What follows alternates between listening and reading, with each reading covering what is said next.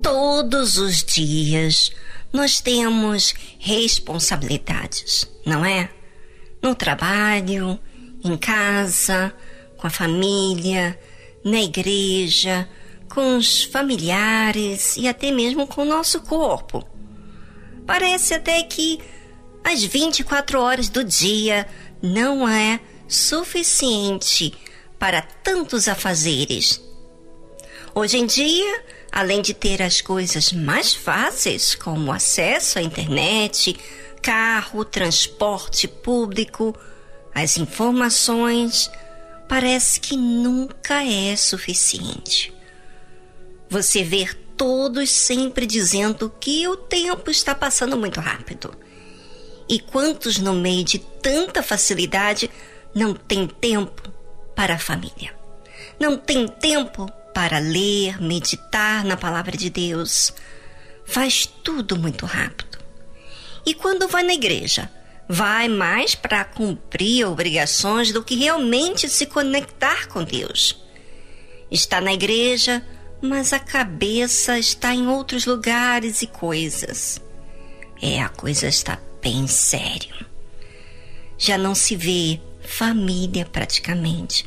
Já não há casamento duradouro, já não há mais pai, mãe.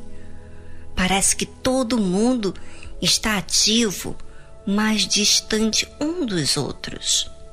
E o pior, de Deus também. No mandamento que Deus deu a seu povo, ele fala o seguinte: guarda o dia de sábado para o santificar, como te ordenou o Senhor teu Deus. Quando Deus fala em guardar, ele está falando para que nós acondicionamos a nossa vida de acordo com a dele.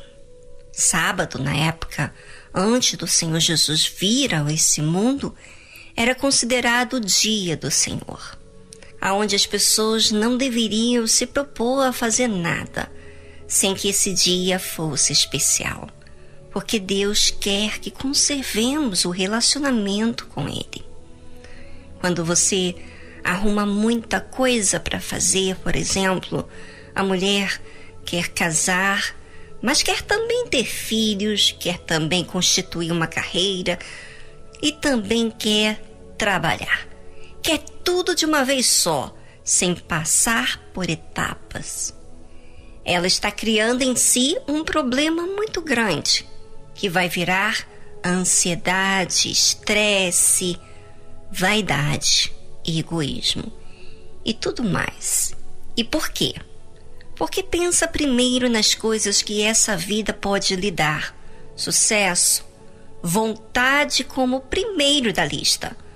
Mas Deus fica como que algum lugar que ela tem que encaixar quando ela pode. E assim que vai desnorteando a vida, priorizando as suas coisas na frente de tudo e de todos, sem sequer pensar em Deus.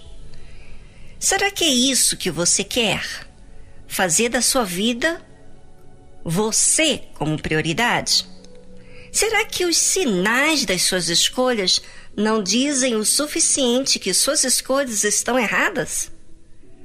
Bem, pense sobre isso, mas não é só para pensar e não fazer nada a respeito, não. Porque se você continuar agindo você como prioridade, Deus vai respeitar. Mas também não coloque a culpa em Deus pelo que você vai vivenciar.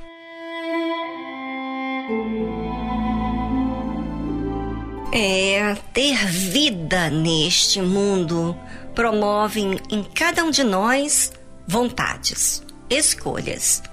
E aí é que surgem os conflitos. A vontade própria quer prevalecer com o seu jeito, o seu gosto, a sua maneira. Basta entender quando vamos nos alimentar.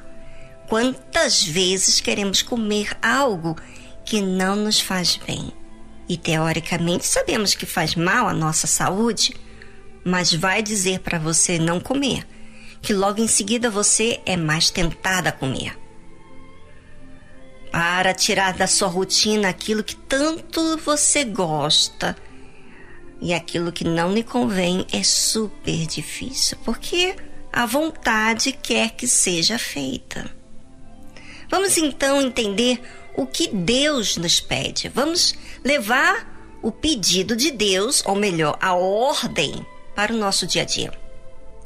Ele diz assim: guarda o dia de sábado para o santificar, como te ordenou o Senhor teu Deus.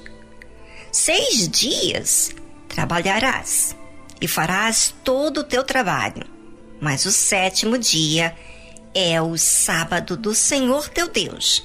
Não farás nenhum trabalho nele, nem tu, nem teu filho, nem tua filha, nem o teu servo, nem a tua serva, nem o teu boi, nem o teu jumento, nem animal algum teu, nem o estrangeiro que está dentro de tuas portas, para que o teu servo e a tua serva descansem como tu. Deus fala de guardar o dia de sábado, porque se deixar, emendamos o sábado trabalhando também, fazendo todas as coisas que não nos fazem descansar.